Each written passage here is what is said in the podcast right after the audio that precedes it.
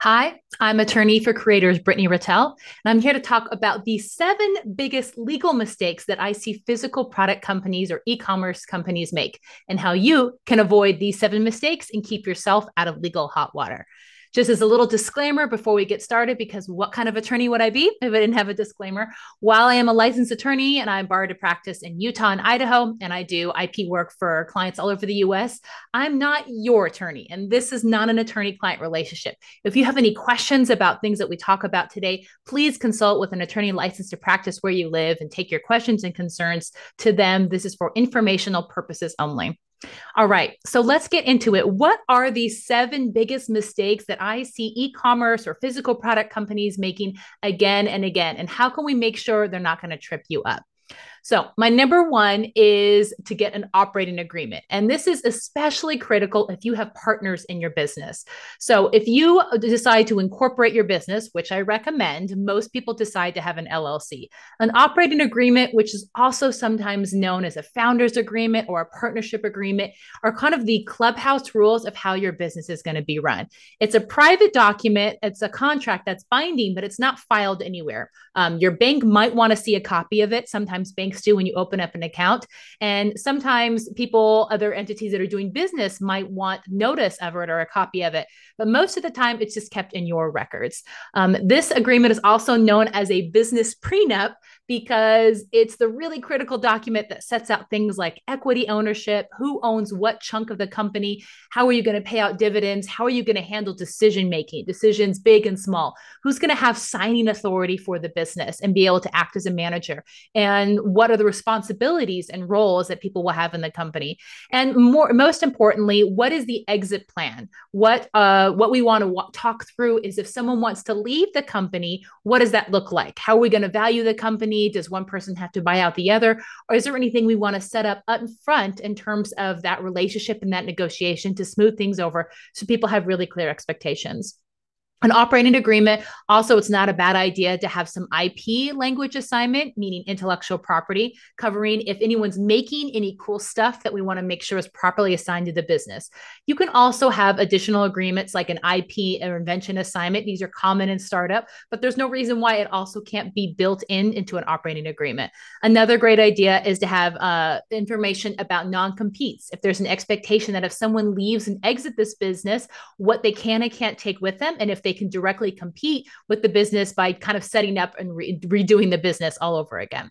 So, business prenups, super critical. Even if you're a one person bandstand, it's not a bad idea to have an operating agreement. They're uh, doubly important if you have business partners. In fact, they're probably the most important thing that you can do right off the bat to protect yourself, especially if you are in a business with friends or family. If you want to avoid an ugly business divorce, which can get really ugly, set yourself up right and get that business prenup. Okay. So that's our number one is our operating agreement. Number two, you need to protect your intellectual property or IP. So, your IP is a collection of the unique stuff that you might have in your business or as part of your product or solution to people. And there are four major types of IP protection tools, and we're going to cover each of them and how they might relate to your physical product business. Number one is trademark, and a trademark protects brand elements or assets. You're probably most familiar with trademarks that protect logos. So, this is in the case of Nike, this would be the swoosh. This would be the right that Nike has to use that swoosh and to protect other people from not putting the swoosh on things. So, that when you know when you buy a Nike product, it's a legit Nike product. You're not buying a dupe or a fake, and no one can make anything that looks confusingly similar to the swoosh. Um, so, what you want to be considered about as you are a physical product owner is making sure that you are picking a name of your business that's going to be available. And you want to make sure that you've done your research in a trademark clearance search of both the trademark database and the common law, meaning, are there people out there who are using your brand name in commerce? Have they registered for domains or social media handles? Do they have a state LLC set up or a state trademark? Are they out there in business doing their thing and they just haven't bothered with the trademark yet? If they've been operating before you, they could still be a problem. In fact, they could be a huge problem um, depending on how long you take for you to register your trademark. So this is a mistake that I, I, see a lot of business owners make is a lot of people have maybe heard that they need to check the trademark database or the TESS system. And so they go on and do a search, but their search usually isn't thorough enough. They're not checking for cognates and plurality and hyphenation and different spellings, alternate spellings and phonetic equivalents of their name. It's not as expansive as it needs to be in their search. And they're also not checking to see who else is out there in the common law, who in the world who's just using something similar. And guess what? They have use and could cancel or oppose your trademark and make a, a big hassle and legal nightmare for you. So make sure that you have the rights to your name so that you can have peace of mind that you're not stepping on someone else's toes, which is a huge deal, especially with trademark registrations taking upwards of a year now for the average length of when, if you filed tomorrow, you probably wouldn't get your pretty certificate back for a year that you can put the R with the circle on it. Um, you want to make sure you can have confidence that you can buy a domain, you can invest in branding and marketing and pretty colors and flyers, and especially with product that you can develop and get stuff branded and out the door as part of the manufacturing and labeling process, including all the other collateral that might be, you know, coming up, especially packaging design and everything else that probably needs to go into and is relative to the development of your product. The other thing you want to make sure is, is that you can keep other people from creeping up on you and your consumers being confused that they're purchasing something that they think is your product and that's not. I've had lots of clients and customers had issues um, with especially safety concerns or people asking for refunds on their product and their ratings getting lower because someone bought a dupe that they thought was your product. And of course, the dupe doesn't live up. It breaks. It doesn't have the same quality standards because it's a cheap ripoff. Um, so make sure that you're doing your part to protect trademark. So that's the first tool. Okay. Second tool um, that we want to talk about is copyright. Copyright protects the creative guts of something. And so, how does this relate to a physical product? You may want to register the copyright for your product photos or product video or audio, if that's relative to your product. You also maybe want to protect the surface pattern design. If you have unique surface pattern design that you created, that's also something that you could protect through copyright. The other side of this coin is that you want to make sure you're being a good intellectual property citizen, which means you do not take media and use media that you didn't create and you don't know where it's from. Okay. Remember that the internet is not the public domain. It's not the same thing. And just because you found something online doesn't mean you have the rights to use use it, especially commercially. So make sure that you have a good system and sourcing process for where you get your photos and your video. If you're not taking them themselves, then make sure the person that you're paying to do it, that you have a written agreement that governs that transaction and you know where that media is coming from and that you can say with a with a clean bill of health um, that you uh, you own all the rights to that media and can use it commercially for all the ways that you want to. Okay, the third tool I want to talk about in our IP discussion is patents. Um, and you've probably heard about patents. There's two types that you kind of need to concern yourself with design patents and utility patents. Design patents um, cover kind of the new and unique ways that a, a product looks. Think of if you had a new um, kind of spatula design and it had a star in the handle. That would be a design patent that would protect that star, especially because it's not it's not re- related to the function and utility of the uh, of, of the product um, but it is a new and novel product. A utility patent would protect the shape of a spatula. Now, keep in mind, this has to be a new design for a spatula. It can't be something else that's already there or a component um, that's that's similar. And so the way to do patents is to really hire an attorney that does patents. I actually don't do patents. Um, that's out of my wheelhouse. And so I have some names if you're interested in um, some of those, and they can be expensive. Design patents can usually start around a grand and go upwards. Um, utility patents can be much more expensive, five, six, seven thousand dollars to start. And there is a timeliness to patents that you need to be aware of. So some inventors will file will file a provisional patent on their own um, before they launch a product, just to kind of protect it. And then if things take off and the product is a success, if it doesn't actually go to market, make sure that you are following that up with a real patent and hiring a patent attorney to help you within 12 months um, of something being launched and available to the public for purchase. So Okay, so keep that in mind. There is a timeliness to patents that you need to be aware of. Um, after 12 months, you can lose some of your use some or all of your rights to it. Okay, and the fourth tool we want to talk about is our trade secrets law, and the and the way that you protect this is through contracts. And so you're probably familiar with signing an NDA or a non-disclosure agreement. An NDA is simply a tool to protect confidential information that you might have, especially in a business relationship where people are kind of opening up and letting people look behind the curtain and letting them see how the sausage is made and lots of other metaphors of here i'm going to show you some kind of behind the scenes stuff of my business. I want to make sure this doesn't leave here and you're not going to use this and distribute this publicly. So trade secrets especially with physical manufacturing might cover things like formulas recipes processes systems that you have of either making your goods or delivering your goods or the operations around that. It could also involve things like your vendors your uh, the actual identification of people who make your stuff or the processes and uh, different people in your supply chain can and probably should be protected by NDAs, as well as customer information. So things like an email list or customer data that you have or you're collecting, those things should also be protected by confidentiality. So, if you are interested in protecting and using contracts correctly to protect confidentiality, then you'll want to have written agreements like NDAs. And this should be for people who work for you, like employees and contractors, with vendors or people that are laterals that have, you know, access to this, and certainly with your suppliers. As a note, if you want to have an agreement that kind of protects not only your confidential information, but also make sure that your manufacturer won't circumvent you um, and basically sell your stuff to someone else and sell directly to consumers and cut you out of the deal you probably want a triple N agreement. And these are known as non-disclosure, non-circumvention, and non-use agreements. And they're they're fairly common with uh, suppliers and manufacturers. Um, if you want to have one of these that's enforceable in China, you i would just has as a word of caution there are some online sites that purport to sell some of these or can a chinese lawyer that can draft some of this. And sometimes the terms might be super unfavorable to you. Um, in chinese law there's a different there is a different standard of confidentiality and loyalty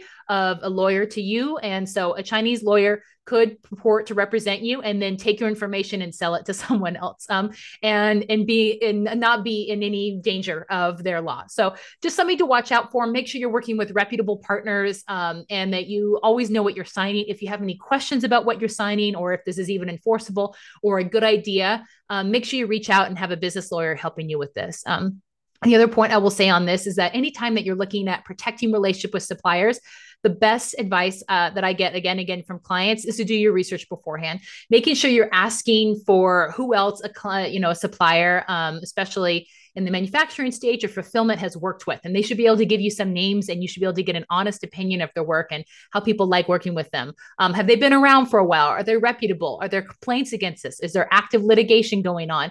Or can you actually talk to someone at the company? Um, or is there some, you know, weird email address and you can't actually get someone to respond to you? You want to make sure that you have a really, um, you feel really comfortable with the relationship because um, this is probably the the biggest risk and exposure you have is this person who's going to be making your physical product. And so you want to make sure that that's really clear um, and that your incentives are aligned in the right way Okay, so that was a big one. Number two was intellectual property, and no, it's, it's probably no surprise because I I practice a lot in intellectual property, um, but that's a really important thing to make sure that you have covered. So, um, and just as an aside, I do sell a non-disclosure agreement, an NDA template, and so if this is something that you want in your business, or you'd like to just have a template ready to go, any before you start having kind of open door business discussions with people, make sure you snag that in Creative Contracts, which is my contract template shop that I have drafted by me, industry reviewed and tested and proven to make it easy for you to download, edit what you need to in the document, and then get it signed and signed off by email or in a CRM and make it really easy to be on your way. Um, and I also have an operating agreement. So if that business prenup is something that's ringing a bell of, oh, shoot, I need to do that. Um, make sure you check on the links in the notes. But I do have an operating agreement that makes it really easy for you to set that up with any of your business partners and founders. Okay, number three, let's talk about the third mistake I see people make is not having a compliant website. And by this, I mean they have a naked footer.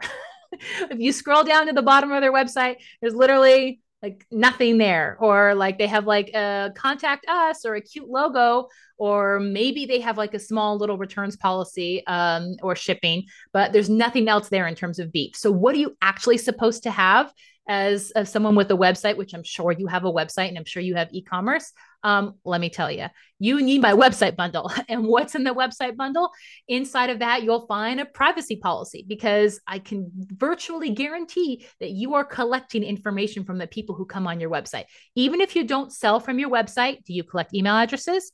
Do you run analytics? I'll hold. Just kidding. I won't hold because we got too much to, go, to cover. But I guarantee you that you are, you're probably collecting that information. And so you want to make sure that you are being forthright and compliant with both state and now we have some federal laws on the books that talk about what you need to disclose in terms of the information you're collecting and what you're doing with it. So, privacy policy, terms and conditions, or website terms or website terms of use. There's no standardization, they're known by all those things. But these are the rules of when someone comes onto your website. And they should include, you're right, things like a shipping policy and a refund exchange policy. They should also talk about copyright and intellectual property. And that, by the way, I own all the stuff on my website. And also, by the way, if you find something on my website that belongs to you, so sorry, I'm going to comply with the DMCA or the Digital Millennium Copyright Act. And you let me know and I'll take it down. You should have that information on your website. You should also have information that says, hey, I don't want you guys to aggregate together and be a class action lawsuit. And then we have any issues, let's resolve it through arbitration, which is going to be cheaper than litigation. Um, all of these things should be part of your terms and conditions on your website. And that's included in the website bundle. You also want a copyright statement clarifying that again you own the copyright to everything on your website it's yours it's original and that you can make sure um, that people can't say they didn't know that's what we want to avoid here is that I didn't I didn't know and that's hard for someone to say when you have a clear copyright statement on your website. Um, some other things to think about depending on the content of your website. If you are in health and wellness, you may want to have a disclaimer about uh, that you don't diagnose or treat any or cure any illness or disease, especially depending on what kind of content you have on your website you're kind of bumping up into that area, something you need to be aware of. If you have an affiliate program or if you're running affiliate links, you probably want to have information on that on your website. Um, if you have testimonials or if you talk about making money on your website through your product, especially relevant if you're in any way involved in direct sales, you want to make sure you have an appropriate disclosure or disclaimers for that. Um, and then the last thing, thing is you want to have uh, ADA compliance with the American Disability Act. So ask your web designer about this um, to see. It really depends on how what kind of elements and features you have on your website. If there's a plugin that that matches your platform that you can use to make sure you have things like alternate text um, and a, uh, and if you're able to comply with the Web Content Accessibility Guidelines or WCAG.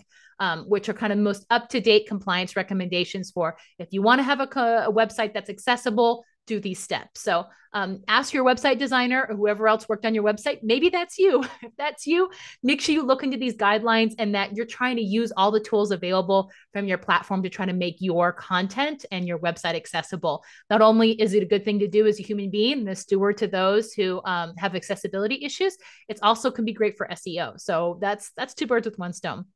And remember, if you want help with getting all of these statements and things ready for your footer, grab my website legal bundle. It's my best selling product because it's super easy. Okay. I make it idiot proof, not because you're an idiot, because you're an idiot to waste too much time on this stuff when there's an easy solution.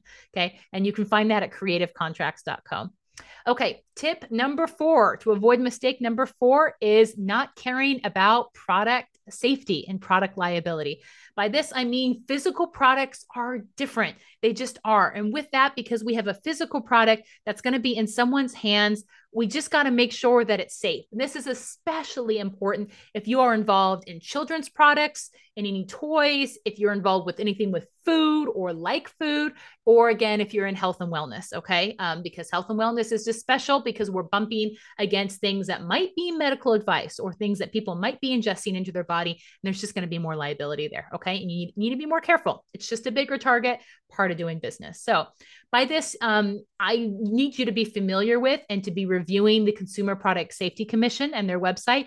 They're, they've got some great tools on there to see if you, depending on what you create, especially if you're the children's arena, if what steps you need to do to be compliant, what labeling you might need to have, um, if your parts of your product or your product itself counts as a choking hazard. There's a actual test you can actually buy a little cylinder and see, and if your product can fit through that guess what? That's a choking hazard because it's supposed to simulate the size of a child's throat. And so um, those things you just need to take serious and not just brush off. Um, there are some uh, exclusions for small batch manufacturers in terms of testing that you might not have to go through all the steps depending on how many units you're selling. But again, it's something where you want to have knowledge so that you're empowered and not something that you think it doesn't apply to you yet. How much better to be in a position where you've looked into it, you can see, okay, I'm good right now. But when I get to this point, and this is something I need to be aware of, um, I need to invest in this. And so I'm saving some money in reserve so I can make sure that I'm going to be compliant and taking the steps I need to, and it doesn't blindside you. So, um, other issue with this is labeling, um, having inserts, whether it's on the product or attached to it, or labeling that goes in with the product as it's being delivered. Um, and fulfilled to a customer. So there are attorneys that specialize in this area. And so again, especially if you're in one of those kind of high risk areas that I talked about in terms of children's, um, you know, food and drug, definitely or you know food items or health and wellness um, i would highly recommend finding someone that you can partner with in this area to feel really comfortable and make sure that you've done everything you need to.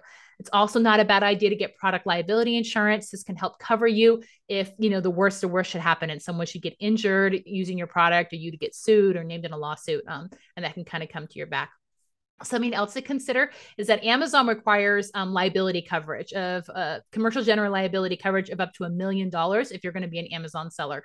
Are there a lot of people who sell on Amazon who probably haven't done that? Absolutely. But it's good to be aware that you are saying that you have that coverage and it's something that you should probably look into because uh, like I said, physical product just has more risks. And so it's something that you want to build into your budget and build into your compliance portfolio so that you're not surprised by it. Um, one of the most famous and recent cases of this gone sideways recently was those magnetic balls. Remember those high power magnet balls that kind of like made little, you know, toy desk um, toys? Anyway the a, a, local, you know, uh, American entrepreneur Craig Zucker just bought two grand worth of inventory, started selling them. It went gangbusters. You know, the toy went viral.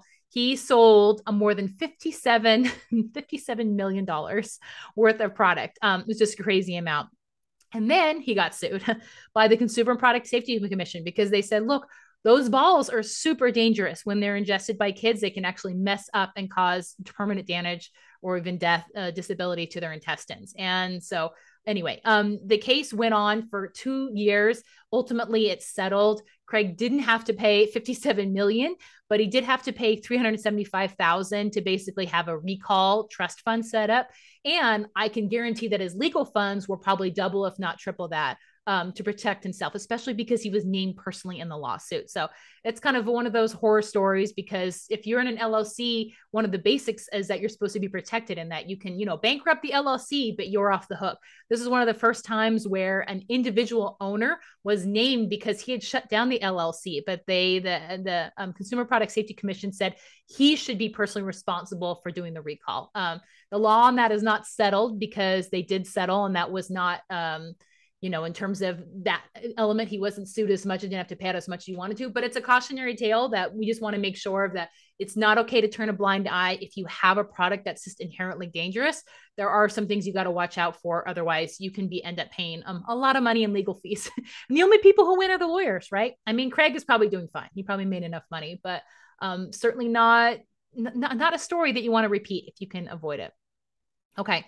Number five, in terms of mistake um, that people want to have and avoid, is to not is to not use contracts. Okay, the mistake is not using contracts at all and thinking I don't need to get it in writing. We trust each other, um, or believing when someone else tries to pawn you off on that that you don't need to get stuff in writing in your business. This is ridiculous. A good contract is fair to both sides uh, just sets up expectations. It's nothing to fear, you know. And in fact, the process of developing that contract will probably pull up things that neither side have thought of or thought through in an element. And then you guys can put it on paper. Hey, I know this is kind of a crazy thing. We don't expect it to happen, but if it did, what's our plan? Okay. And that's what a contract does. What are some contracts that might come up specifically to physical product owners? Wholesale contracts. If you are looking to expand your business and get into wholesale, what can be a, a great additional revenue stream, it's a great idea. You probably want to have an agreement that covers things like insurance. Whose insurance covers the product if they get lost or damaged? Okay. Is it yours? Is it mine? We need to cover that um, how delivery and shipping is going to work. So, especially if there's any volume discounts or um, how, who's going to be covering for freight charges, if there's it depends on you know if they order all at once or it's ongoing. Um, you know when when is your dead drop date for when you're going to ship and when you need to have money coming in terms of deposit. You don't want to be out on the hook for shipping a bunch of product and then have someone claim that they changed their mind and now you're trying to get the product back to you and who's covering that shipping cost. Um, minimum order quantity. Obviously, this is a big deal in wholesaler because you want to wholesale because you want to make sure it's really clear how much does someone need to order of a product and to make it worthwhile for you and for them.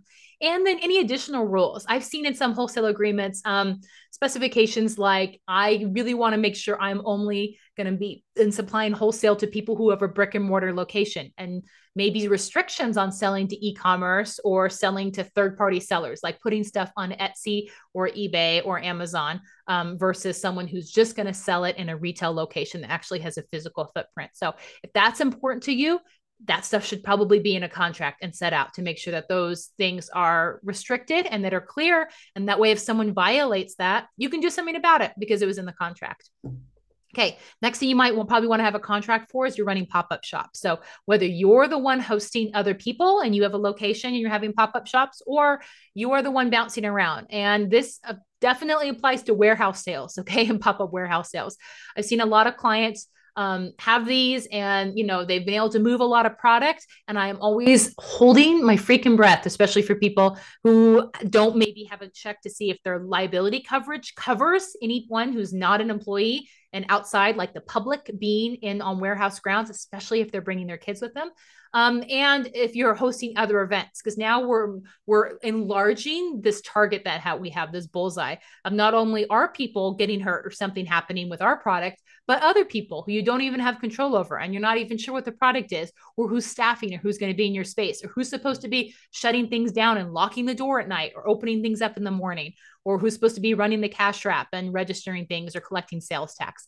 All that stuff needs to be discussed in a good pop up shop agreement, especially if you're doing lots of these. Even one of them, I'd say it's worth it, but especially if it's something you maybe are going to do and try out. Um, this is another agreement I have in my shop along with the wholesale agreement. So all three of these, and I'm mentioning wholesale, pop up shop, and now affiliates are available at Creative Contracts. Last one is affiliates. If you have an affiliate program, and which is a great way to have kind of an outside sales force and maybe to leverage influencer marketing, then you want to make sure that people are agreeing to an affiliate agreement. So whether you're just using a plain old spreadsheet and your Shopify codes to keep track of this, or whether you're using something like Refersion or Tapfiliate or LeadDyno or some other system that tracks affiliate links, um, you know, like like it to know it. I mean, if you're a big deal or something else, a reward style, you want to make sure that people are agreeing to what when they sign up to be an affiliate. What's their commission rate going to be? How often are you paying out? Are there any rules about if they can collect affiliate income and commission on their own sales? Are there any rules about how they can market? I would recommend you tell people that they can't be sketchy, that they can't spam people, that they have to follow, you know, email laws, they can't be spamming people in Facebook groups online representing you, what they can do with your media, how can they be using your intellectual property like your trademark or your photos or your video, especially if you're making that available for people as part of promotion and promoting your goods and services. So, I highly recommend having an affiliate agreement. I think it's a really good idea and can help so that if someone steps out of line, you again have something to cover you and to be able to kick them out without recourse and being able to in fact even keep some of that money if there's commissions that are like sketchy or might have been fraudulent. Um, okay so that was number five in terms of contracts.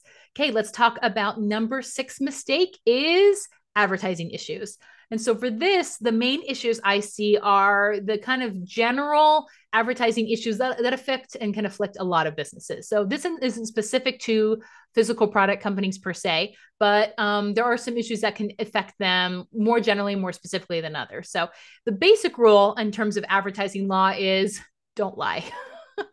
just be honest, have honest advertising. And that probably sounds rather trite and simple, um, but it is the overarching principle. So, what does this look like? And what are the kind of claims that usually come up if you're trying to avoid advertising issues and drama and lawsuits, um, especially having the Federal Trade Commission get after you? The biggest ones are made in USA claims. You want to make sure that if you are making this claim that you can substantiate it. That's kind of the number one rule besides be honest in your advertising and if you say something, make sure you can back it up, okay? If you say that something's made in the USA, you better be able to prove that a majority, if not all the components are manufactured, sourced, or assembled here. Okay. Try not to be too cute and coy that, oh, well, we put them, you know, we put it was assembled and manufactured and designed somewhere else, but we put a label on it here. I don't know. I don't really know if that sounds like made in USA. That as would a consumer be confused by that or duped by that? Possibly.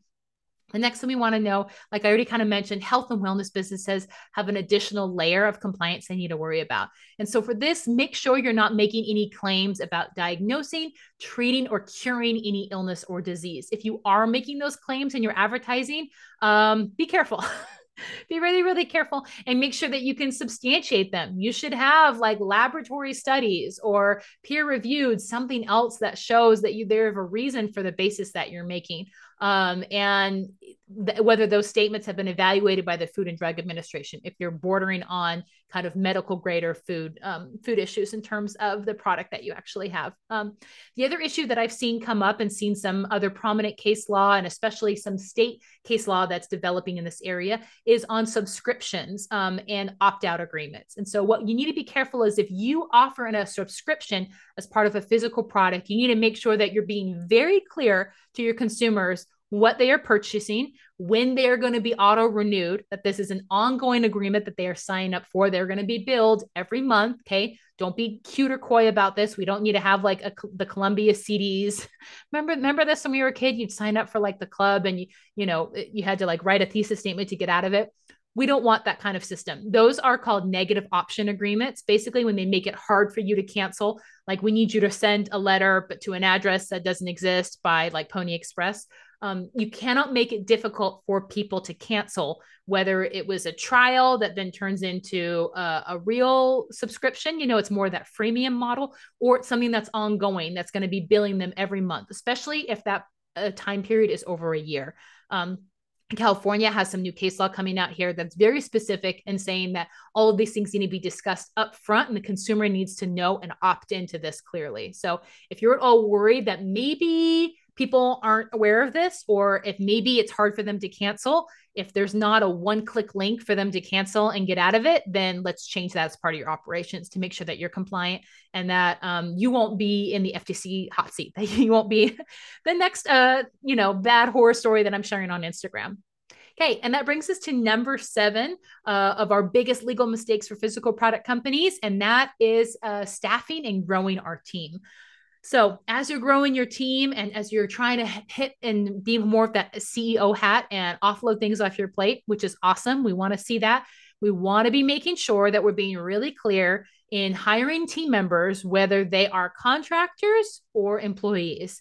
And most importantly, it's not the end of the discussion. If you think they're a contractor, if they want to be a contractor, it's what the state if the state would agree, whatever state you're located in, that they're a contractor and the federal government, okay, they have an interest in that if someone is looks like an employee and smells like an employee, they should be a W 2 employee. They should be paying payroll taxes. You should be paying payroll taxes and offering other HR compliance things like unemployment insurance, workers' comp. You should have your posters, your HR posters in your break room. There's lots of other things that you need to do once you have employees. Okay. There are some diff- additional thresholds of compliance, and it's not that it's the end of the world. Okay. Things have never been easier. I highly recommend using a tool like Gusto to add in uh, employee and running a payroll when you have W 2 employees. Um, but you just need to take it seriously and not be flippant in your decision of, oh, I have all these people and they're all contractors because I called them contractors. So um, maybe and maybe not. and there are uh, several, there's a very extensive IRS test, a 16 part test that you can use um, that's on their website. I'll link it in the show notes to see if someone's uh, an independent contractor or an employee. But there's also state tests that you have to be aware of. So if you're in some states like California, you need to be more careful about this than others and more on it in terms of your analysis. And so if you're worried about this, if you have a lot of people who are in this pool who are working for you, it's not a bad idea to get some local help and counsel to review what's going on. Um, and maybe your accountant is looking at this and is on it, and maybe they're not. You know, remember at the end of the day, you're the business owner, the buck stops with you. So remember that if you do have people who are independent contractors and these are people who are true freelancers this is uh, especially someone who might be fulfilling a role like a photographer uh, a website designer someone who's helping you with your social media uh, manager a virtual assistant or someone else like that um, and who's an independent contractor or a 1099 make sure that independent contractor has an independent contract agreement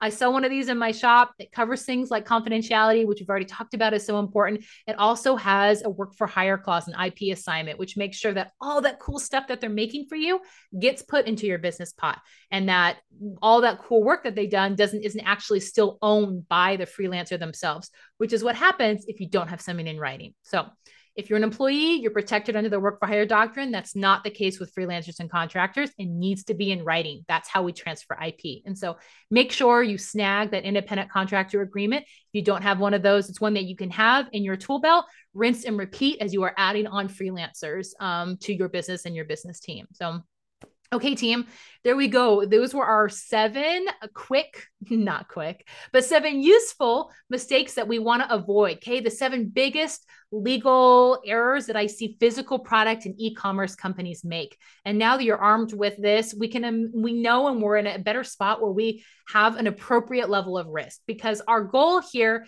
is to find the right risk and be at the right risk level. It's not to have zero risk because the only zero risk in a business is no business. And that's probably the biggest risk to it all. And what a shame because it means you're not getting started, you're not trusting, testing and trying, you're not getting your product out there. And we know that there's some risks that we have to be involved with. We know that there's always a risk of copycats and there's going to be people who are going to try to, you know, trade in on your success and try to rip you off. We talked about some of the tools that can protect us. There are things you can do, boundaries that you can put up. And there's also a healthy amount of stuff you're going to have to let go. And any reasonable intellectual property attorney will tell you that, you know, um, one that's not just trying to suck you dry of money and tell you what you want to hear instead of how the real world works, right? Especially in a digital economy. Um, but we want to make sure that you're empowered, that you're not overwhelmed by this information, but that you're in a place where you can make reasonable and good decisions, wear that CEO hat, look at your blind spots, and then decide what's an appropriate level of risk that I'm willing to take, you know, depending on the investment and how much time and money and assets you have on the line here. Remember that if you are curious and interested in getting some of these agreements and getting them quick and ready and loaded in your business, head over to Creative Contracts where you can take a free quiz to find out what you need. Um, you'll probably find there'll be similar questions to kind of what we went over today, especially if you have physical products and then do things. There's additional information like if you run giveaways, you probably should get my giveaway promotion kit. If you have events, then you should probably have my event release. You know, if you are taking product photo and you're not sure if you've been using model release, you should definitely have one of those. So there'll be some additional things that we didn't cover um, in too detail today that might help you, especially if you're a growing business with kind of diverse legal needs. And the other resource I want to make sure that you're aware of is my Legally Legit workbook. This is my number one freebie that everyone absolutely loves because it is a step by step workbook okay, that you can just sit down and check off boxes and fill in the blanks of a roadmap of what you're supposed to be doing in your business to get it legally legit. If you found yourself confused or overwhelmed or getting like conflicting information in Facebook groups or from like a business coach who thinks that they're a lawyer, um, you know, from Google Law School, you will have those resources to be able to say and start asking the right questions and getting the right answers and tackle one thing at a time. Okay. It's not something that you can use, you should use to berate yourself or to make you feel bad about what you've done in the past. Look forward, move forward, and use that to make the best decisions that you can for your business. And you can find that at the link in the notes or at getlegitwithbrit.com who doesn't love a good alliteration? Thank you so much for joining me today. I hope you've learned something.